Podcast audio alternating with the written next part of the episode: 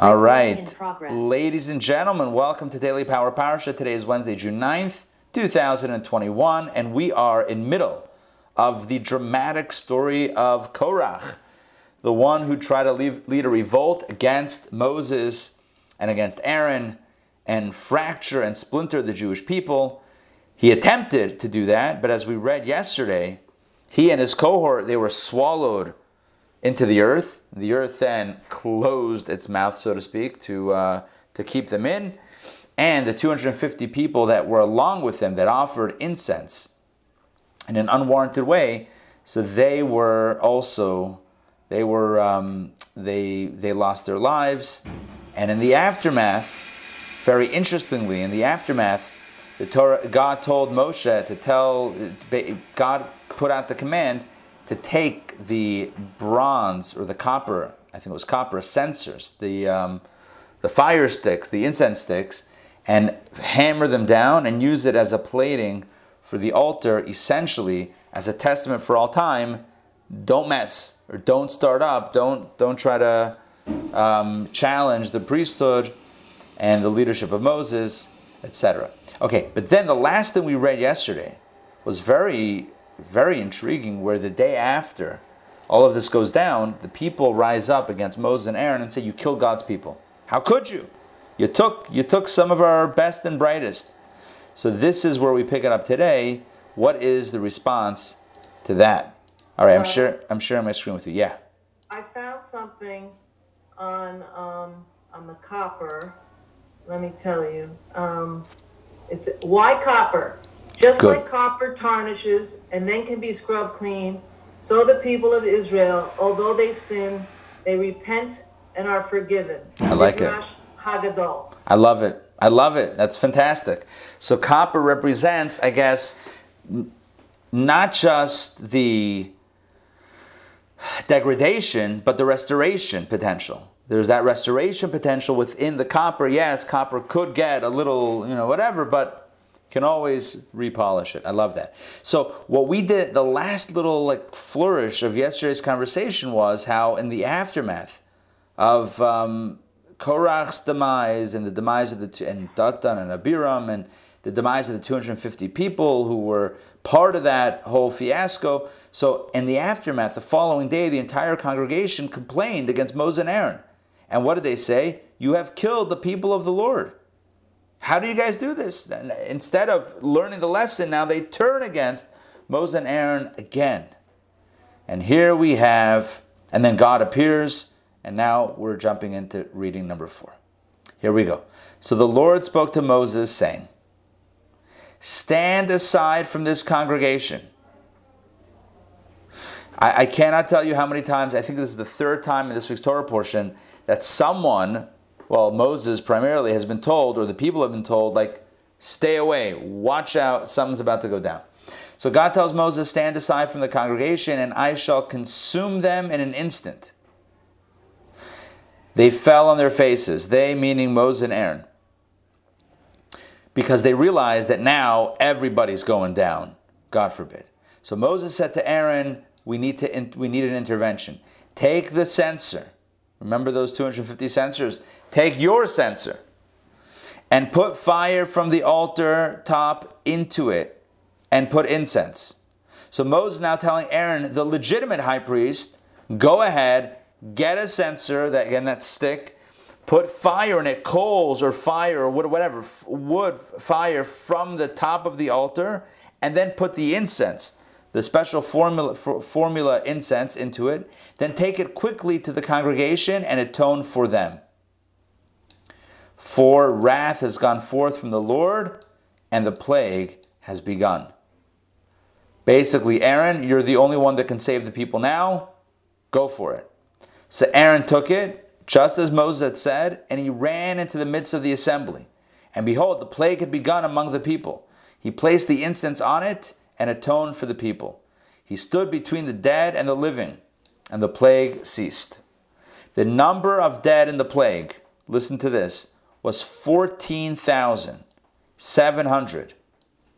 This was amongst the general populace, besides those who died because of the matter of Korach. In other words, these were not people that were in the original rebellion. These were people that were part of the larger group that complained, that that that basically called out Moses and Aaron, saying, "You killed God's people," in the aftermath of the demise of Korach and his cohort. So fourteen thousand seven hundred die. Aaron ultimately stops the plague with the incense. Aaron returned to Moses at the entrance of the tent of meeting, and the plague was checked. Checked means, Na'atzara means stopped. I don't know what the word checked per se means in that context, but I guess check means put something in check, keep it at bay, stop it from happening. I guess checkmate, right? You uh, you stop the other side. Okay, let's take a look at some Rashis over here. So um, when Moses says to Aaron, take the incense and atone for the people and stop the plague, so take a look at what Rashi says. This secret was given over to him by the angel of death. Look at that, right? This could be a book, Secrets of the Angel of Death, right? So the angel of death itself, I was about to say himself, but why ascribe gender to an angel of death? So the angel of death itself told Moses the secret. When? When Moses went up to heaven to get the Torah. And what was the secret? That incense holds back the plague, as related in Tractate Shabbat in the Talmud. So here we have an amazing insight, amazing revelation. The angel of death tells Moses about the power of incense to stop death, to stop a plague. And so when the plague breaks out in the aftermath of Korach's demise, Moses sends Aaron, the legitimate high priest, with incense to stop it. Listen to this. You want to see something wild? Aaron stood between the dead. What does that mean? He took hold of the angel of death and held him against his will.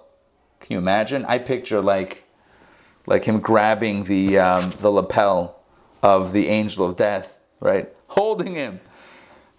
The angel said to him, "Allow me to accomplish my mission." Aaron said to him, "Moses commanded me to stop you." So the angel of death said, "I am the messenger of the omnipresent, and you are the messenger of Moses." God trumps Moses. That, that was the angel of death's logic. Uh, God sent me to, to take life. Moses sent you to stop it, but I got God, you know, it's like rock, paper, scissors. God is, you know, above in the chain, above Moses. So Aaron said to him, Moses, listen to this. Moses does not say anything on his own volition, but only at the bidding of the Almighty. So if Moses told me to stop you, it's not coming from Moses, it's coming from God. And if you do, if you do not believe me, the Holy One, blessed be He, and Moses are at the entrance of the tent of meeting. Come with me and ask. This is the meaning of the statement, Aaron returned to Moses. All right, there we go. So we have this incredible dialogue between, between Aaron and the angel of death. Aaron is stopped, trying to stop the angel of death. The angel of death says, "Let me go." He says, "Moses sent me." He says, "God sent me." He says, "Moses wouldn't do anything on his own. If you don't believe me, go ask God." And the plague stops. That's from the Midrash. Another interpretation says, Rashi, why the incense? Why with incense? Because the Israelites were slandering and vilifying the incense, saying that, that it was a deadly poison. They said, incense is cursed, because through it, Nadab and Abihu, the two sons of Aaron, died. And through the two hundred fifty people who brought the incense just now were burnt, right? Remember these last two, these, the, the incident that just happened with Korach's two hundred fifty guys? So it, it killed Nadab and Abihu when they brought an incense offering. It killed the two hundred fifty people who brought their incense offering. So this incense, bad news. That's what the people were saying. So the Holy One, blessed be He, said, "You shall see that it will stop the plague. The incense is going to help. And it is sin that caused their death, not the incense." Basically, God wanted to clarify and clear up this misconception. It's not the incense that kills, it's the sin that kills. Nadab and Abihu went where they shouldn't have gone. That's what brought about their demise. I'm not judging, I'm just saying. The two hundred fifty people, their actions brought about their demise, not the incense in and of itself. To demonstrate that, here incense is going to be used to save life, not to the not, not in the opposite way. Donna, yeah. So, you know, in many religions, the congregants are told to to fear God, God literally, that He's going to bring down the wrath. So, but from these instances that we're exploring, that didn't happen in the Jewish faith. I mean, this incident didn't you know, in the Jewish people say, well, we're going to be afraid of God. Right. No, they were still pretty brazen after that. Look, there's definitely this cycle in, you know, in the book of Numbers specifically about, you know, the people, I don't know what the right word is, um, rebelling or, you know, not, not behaving, let's just use that phrase, and they're, you know, breaking out a plague, a, pl- a plague breaking out. There, there, there seems to be pretty swift consequences in that for, for that generation. Why? I don't know. I mean, we could we could posit that maybe they should have known better, or maybe they were held to a higher standard, or maybe it's part of Torah as a as a lesson for us, you know. But now it doesn't work like that, you know. Now now it's not one of those things where plagues break out. And if somebody says, "Oh, by the way, the reason why there's a plague or a drought or a hurricane or an earthquake is because of sin," we're like, "Ooh, uh, don't know about that." But in the Torah, it's a different story. Why? Because the Torah is God's word. Somebody is starting to make that up on their own. Now that's your word. Now you're just you're just making that up, right? You want to be inspired by the Torah's methodology? Great, do a mitzvah. You want to start predicting and, and doomsdaying and, and, and pointing fingers and sharing and, and and assessing blame? That's on you. Don't blame God for that. Don't don't bring God into that picture. Anyway, that's just an aside. Because, again, somebody could say, oh, look, this is uh, throughout the Torah. A plague breaks out in response to. So if, you know, it just fo- logically follows that if something bad is happening, we need to attribute it to a specific action with a specific group of people. But that's not, that's not our job. The Torah does that. That's not our job. Since when are we writing our own Torahs? I mean, that's not that's not a thing. We're meant to follow the law, not start, you know, pontificating and, and, and, and predicting or whatever it is. Okay, now I want to do fifth reading because we're off tomorrow because of the last J L I class, the last Thursday session of the current course. So Friday we'll do six and seven. So today we're doing four and five. Because and here we get to the final sign that affirms Aaron's high priesthood. Remember, the core of this Torah portion is a challenge to the structure, a challenge to the leadership of Moses and Aaron. And it seems very specifically it was targeted at Aaron, that Korach was a Levite, and although it seems like he also wanted to, you know, get rid of Moses, he really was gunning for the position of priesthood and to be high priest. So we have an affirmation of that. There's multiple affirmations of that. Number one, the two hundred fifty wannabe priests that brought the incense died and Aaron's was accepted, so that proves that Aaron is the high priest. Number two, Aaron is stopping the plague with the incense that breaks out amongst the people. Again, Aaron seems to be in that role. And the third sign of Aaron's affirmation happens in this reading right here. The Lord spoke to Moses saying, "Speak to the children of Israel." This is going to be very interesting. "And take from them a staff for each father's house." That means one stick, like a stick, per tribe, from all the chieftains according to their father's houses. twelve tribes, twelve staffs, twelve sticks, a total of twelve staffs, and inscribe each man's name on his staff. So think of, just picture a piece of wood, a staff, and etched into the wood is the name of the leader of the tribe. And, verse eighteen, "Inscribe Aaron's name on the staff for the tribe of Levi. For there is only one staff for the head of their father's house." So twelve staffs, twelve tribes, the, the a staff for the tribe of Levi, and Aaron's name is the representative of that tribe. And then, verse nineteen, "You shall place the staffs, place all the staffs, in the tent of meeting, before the ark of the testimony, where I commune with you." So remember, that is, there was an outer courtyard surrounded by walls, but then inside there was a building, a covered, smaller building, inside of which was were two chambers. The first chamber housed the menorah, the golden altar, and the showbread table. The inner chamber, which was behind another, another curtain, is where the ark of the testimony was. God spoke to Moses from that space, and Moses stood behind the curtain to listen, um, outside the curtain to listen, and only one person went in there, once once a year uh, on Yom Kippur, that being the high priest. So you should place the staffs in the tent of meeting in front of the Ark of Testimony where I commune with you. Okay, um, let's continue inside. The staff, God says, the staff of the man whom I choose will blossom. Magically, a dead staff, because a staff by definition means that it's cut off from the tree, which means it's no longer growing. So this dead staff will blossom.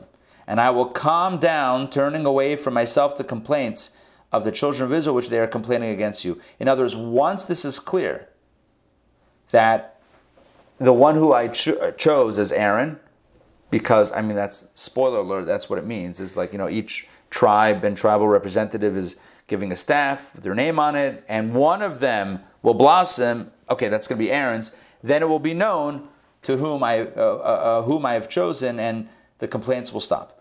So Moses spoke to the children of Israel, and all their chieftains gave him a staff for each chieftain according to their father's houses. Again, tribal identity. A total of twelve staffs, and Aaron's staff was amidst their staffs. Very important, that word amidst. Rashi points out, what is amidst? Uh, what is what does amidst mean? He placed it in the middle, so that they should not say that it blossomed because he had placed it close to the divine presence. It wasn't. You have a bunch of staffs. It wasn't the one closest to the ark. It was in the middle, right? No, it's okay. Lahavdil, right? I'm not giving a, an exact parallel, but lahavdil, a magician that says, you know, put the car, put the car in the middle of the deck, right? Don't put it on top, because that's. Put it in the middle of the deck, and, and still something magical is going to happen. That's kind of what we have over here. The staff of Aaron is in the middle of the other staffs. Okay? Um, so Moses placed... So Moses, verse twenty-two, Moses placed the staffs before the Lord in the tent of the testimony. And on the following day, Moses came to the tent of testimony. And behold... Aaron's staff for the house of Levi had blossomed. It gave forth blossoms, sprouted buds, and produced ripe almonds. We'll get into details in a second. Moses took out all the staffs from before the Lord to the children of Israel. They saw and they took each man his staff. Every tribe took their staff back. Their unblossomed, unbudded, unalmonded staff. And they saw that the only staff that had blossomed and developed was the staff of Aaron, and that was a sign that indeed Aaron was the chosen one. Okay, so that's the story. That's the story of Aaron's confirmation, affirmation, proving that Aaron indeed was the chosen high priest of the Jewish people. I want to let's do a little Rashi, and then we're gonna. I want to share an insight or two on this. Um. Okay. Uh. Let's see. Verse eighteen.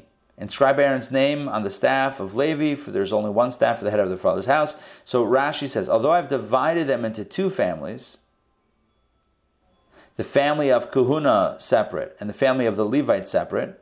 In other words, the tribe of Levi is divided into Kohanim and Leviim, priests and Levites. So there's two groups from one tribe. It is nevertheless one tribe. So only one staff for the whole tribe, and the high priest is the rep of that tribe. Um, uh, I will calm down, Rashi says, as in, and the water subsided, vayesaiku. So it's it's this expression of subsiding. And in the king's anger abated, shachacha. Oh, sorry, it's vayesaiku, vayesaiku, shachacha. Vahashikaisi, yeah, that's the word, with a shin, not a sin. Yeah, so it's a, uh, the idea of calming down and subsiding. Um, we talked about amidst their staffs and the significance of doing that. Um, okay, so Rashi says on the phrase, it gave forth blossoms, did Aaron stick? This is to be understood in the literal, in its literal sense. Buds, this is the budding of the fruit after the blossom falls off. So there's, in the in the growth and development of uh, of a fruit tree, right, which I have, I have the, we have the good fortune in our house, uh, in our, in our, yeah, by our house to have the, A um, a peach tree and a plum tree. The plum tree is producing so many plums this year. Oh my gosh, there's plums everywhere. But plums, when they fall, they go splat. So it's like it's the uh, the They weren't eaten by the... No, no, they only went after the peaches, which is really disappointing. It's like, take the plums. We can't use them. We're not using them anyway. Anyway, I guess they know what they like, so there you go. So they produced ripe almonds. Let's take a look at Rashi. Um, when the fruit was recognizable, it was, recogni- it was recognized that they were almonds. A similar expression is found in, and the child grew and was weaned. This expression is frequently used in reference to fruits of the tree, as in, and the buds turned into ripening grapes. Now, why did it bear particularly almonds? Why almonds? So Rashi says, that is the fruit that blossoms quicker than other fruits. It's the quickest blossoming fruit. Likewise, he who opposes the kahuna, the priesthood, his punishment comes quickly. Oh, so there's a message. There's a moral lesson. Just like Aaron's staff blossomed, producing almonds quickly overnight, and almonds anyway are quick, so that someone who starts up with the priest, punishment will come quickly. As we find the case of Uzziah and the, and the Tzarat shown upon his forehead, and again, he was messing around with uh, starting up with the priesthood. The Targum Onkelos renders knotted almonds like a cluster of almonds knotted together on top of one another. I want to share some insights with you. All right, here we go. So I'm stopping. I, I'm, uh, I turned off Rashi for a second just so we can focus on some verses. Like I mentioned, we had we have three different approbations, confirmations of Aaron's position of leadership. Number one, his incense is accepted, his offering is accepted. The other two hundred fifty people destroyed in a plague, killed, singed by fire. Second confirmation, his incense stops the plague. But both of those deal with death and destruction. The third lesson is the one that sticks. I started talking about this uh, yesterday, about education. Sometimes a heavy-handed approach doesn't transform. I mean, it's, it makes an impact, but it doesn't necessarily transform because transformation happens from the inside out. What made the transformation? What really drove the message home from the inside out? This episode with the with the staff that blossomed, that that that that uh, that ripened. Uh, sorry, that um, budded, blossomed. Bl- sorry, blossomed, budded, and produced ripe almonds. Why? There's a there's a deeper significance in this story. You see, what's happening? What's happening is a dry stick, a dead, and I mentioned this before, a dead, lifeless stick is becoming alive. This is the mark of leadership. What is the mark of a leader?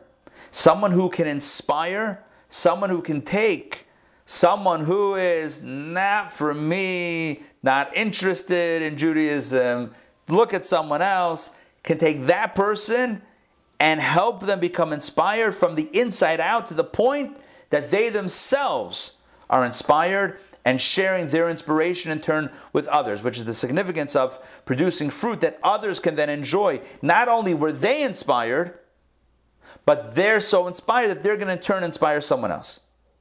This is the hallmark. This is the mark of leadership. This is what an Aaron is really about. What, live from France or from the airport? Centrine? Oh, or,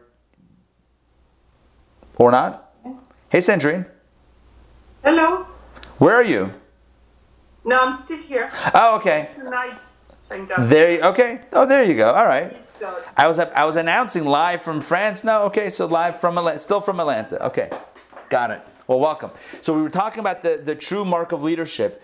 Aaron's sign that he is the leader is his stick blossoms and and and buds and produces almonds. And the idea of a leader is someone who can take a stick and make it blossom. Someone who can inspire even someone who others thought or even they themselves thought were uninspirable. It's like the story of Ezekiel in the Valley of Dry Bones, where God says, do you think I can bring these bones to life? And the prophet says, my guess would be yes, because you're God, so you can do whatever you want. And indeed, God brings the, the, the dry bones back to life. Not just bones, but dry bones. Bringing a stick to life, a stick, a dead stick. It's not a branch that, you know, you can, it's a, it's cut off. I mean, a live branch. It's it's cut off from its source, allegedly. And still, you can bring it to life. This is what a true leader is. In our times, of course, the Rebbe was such a leader. And I think it's highly significant that as we get ready for Gimel Tammuz, the, the Rebbe's Yartzeit, which is coming up on Sunday, the parasha that we're, that we're living with this week talks about leadership. And yeah, we could, we could think about the negative part of it, but let's just put that aside. But really about affirming what is the nature of leadership, right? It's, it's really about taking a stick and making a blossom. In a post-Holocaust world, when Jewish life was down and depressed, and, and quite understandably, when the world was, Jewish world was decimated, the Rebbe breathed life into Judaism. Yes, of course, there were remnants of Judaism and Jewish practice after the Holocaust, but the Rebbe wasn't content in just building a community where people would, would do their thing. The Rebbe was obsessed with breathing life into the Jewish world, into even those that had, in their own words, checked out of, of the tribe. Even those who said, not for me, not interested, you know, I'll, I'll, I'll let you know, don't call me, we'll call you. The Rebbe, the Rebbe brought inspiration around the world to Jews and to inspire them even when they had written themselves out and and and and, and off. I, I can't tell you how many stories. I, I, I don't. No one story specifically comes to mind, but there are endless stories, countless stories of people in exactly that uh, that that that situation. People who were, you know, just not interested, and inspired became inspired by the Rebbe. This is the, the true mark of leadership. It's it's inspiration. It's inspiring someone in a way that they're inspired from the inside out, that will encourage them to want to inspire somebody else. So it's a leader creating additional leaders. Of course, as the famous quote from Jonathan, Rabbi Jonathan Sachs, the Rebbe was, good leaders create, fo- or leaders create followers. A good leader creates many followers, but great leaders create leaders. The Rebbe created leaders. The Rebbe wanted to create people who would inspire others, not just be inspired, but would inspire in turn others. So that that's that's what leadership is, and that's what that's the message that we're getting in the, in today's reading. Actually, it's tomorrow's reading, but we, we covered it today. Why is Aaron the high priest? Because he's someone who can inspire and inspire others to the point that they will inspire the next generation as well. So let's take this message, and number one, let's be inspired. Let's be alive Jewishly. And number two, let's do our best to inspire others to be alive and to inspire them to the point where they inspire, in turn, someone else. To keep, the football expression would be, keep the chains moving, keep the inspiration flowing. All right, that's it for today. Questions, comments? Oh, the gefilte fish charm. I love it. Look at that. It's a little fish and it says gefilte on it. I love it. I once had a bit of a sacrilegious um, symbol on, on my on a vehicle. It was secondhand. It was a secondhand vehicle, but it had the right. Remember that it had like the fish. You know the fish symbol. The that, that's Pisces, Pisces. Yeah, and then it said gefilte inside. So a similar similar thing. Ray, you wanted to say something? Um. Yeah, not on the subject particularly. Do we believe that people know when they're going to die? Did they have something happening? Yeah, there is. There is. Um, it is mentioned in sources, something along that line. Yeah. So the now, reason I'm saying yeah. that, um, a very dear friend of mine passed away Friday. Oh, I'm so sorry. So when I was making a shiva call, her daughter said, "Look what we found." It was something that she wrote uh, about Hashem. It was like a page and a half or two pages long. They didn't know she was writing it. Wow. When they left to go to school in the morning, she was fine. They came home. She wasn't breathing. Wow. And then they found this writing, which had to be, she had to know she was dying. Right. Yeah. It do, it does say that. Yeah, it says that in the sources that, that the soul definitely knows, and it can, um, you know, that information can, can leak through a little bit to...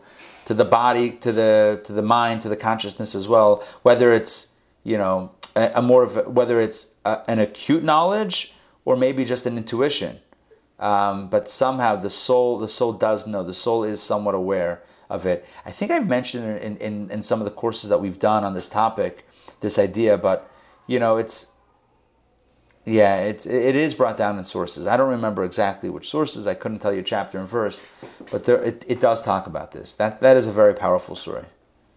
Yeah. It's very eerie. It reminds us that more than we know here, we know, I would point to my heart, but I mean, you know, inside, the soul knows much more than our brains know. Our brains are very limited in their awareness. It's typically limited to what goes through the holes in our head, right? The eyes see, what the ear hears, right? That That's typically how we know things. But the soul's weighted, the soul's awareness and knowledge is not limited to, you know, physical, the physical channels. It knows more. And yeah, the soul, the soul is um, is aware. I guess we'll end with a um, with with uh, a statement of our sages, basically, that we're to live a life every day. Sorry, to live every day with meaning and with energy and vitality, because we never know, you know, when our when our number will be called, so to speak, right? When when our time will be up. So let's, and not not to be a morbid thought, on the contrary, to be an inspirational thought. Let's live each day with meaning, purpose, vitality, vigor, energy, passion, meaning, purpose, to make each day indeed alive. All right. Thanks for joining. It's great to see you all. Have a wonderful day. Don't forget tonight, Torah studies or flight, depending on your um, your itinerary. no, no Wi-Fi. So. No Wi-Fi. Yeah, no worries, no worries. Travel safely. But tonight we are having we, tonight we are having a class all about Korach in a positive light. The premise is going to be, I don't want to say too much, but why are we naming a Torah portion after someone who seems to be purely a villain? That doesn't make sense. How? Uh, there's not even a Torah portion named after Moses, and Korach gets his name in lights for a full week. We'll talk about it. We'll talk about it tonight. Don't miss it. seven thirty. If you do, if you can't make it, look for the recording, SoundCloud, YouTube, whatever, the, the different opportunities. All right. Have a wonderful day, everybody. We'll see you guys. Take care. Be well. Thank you.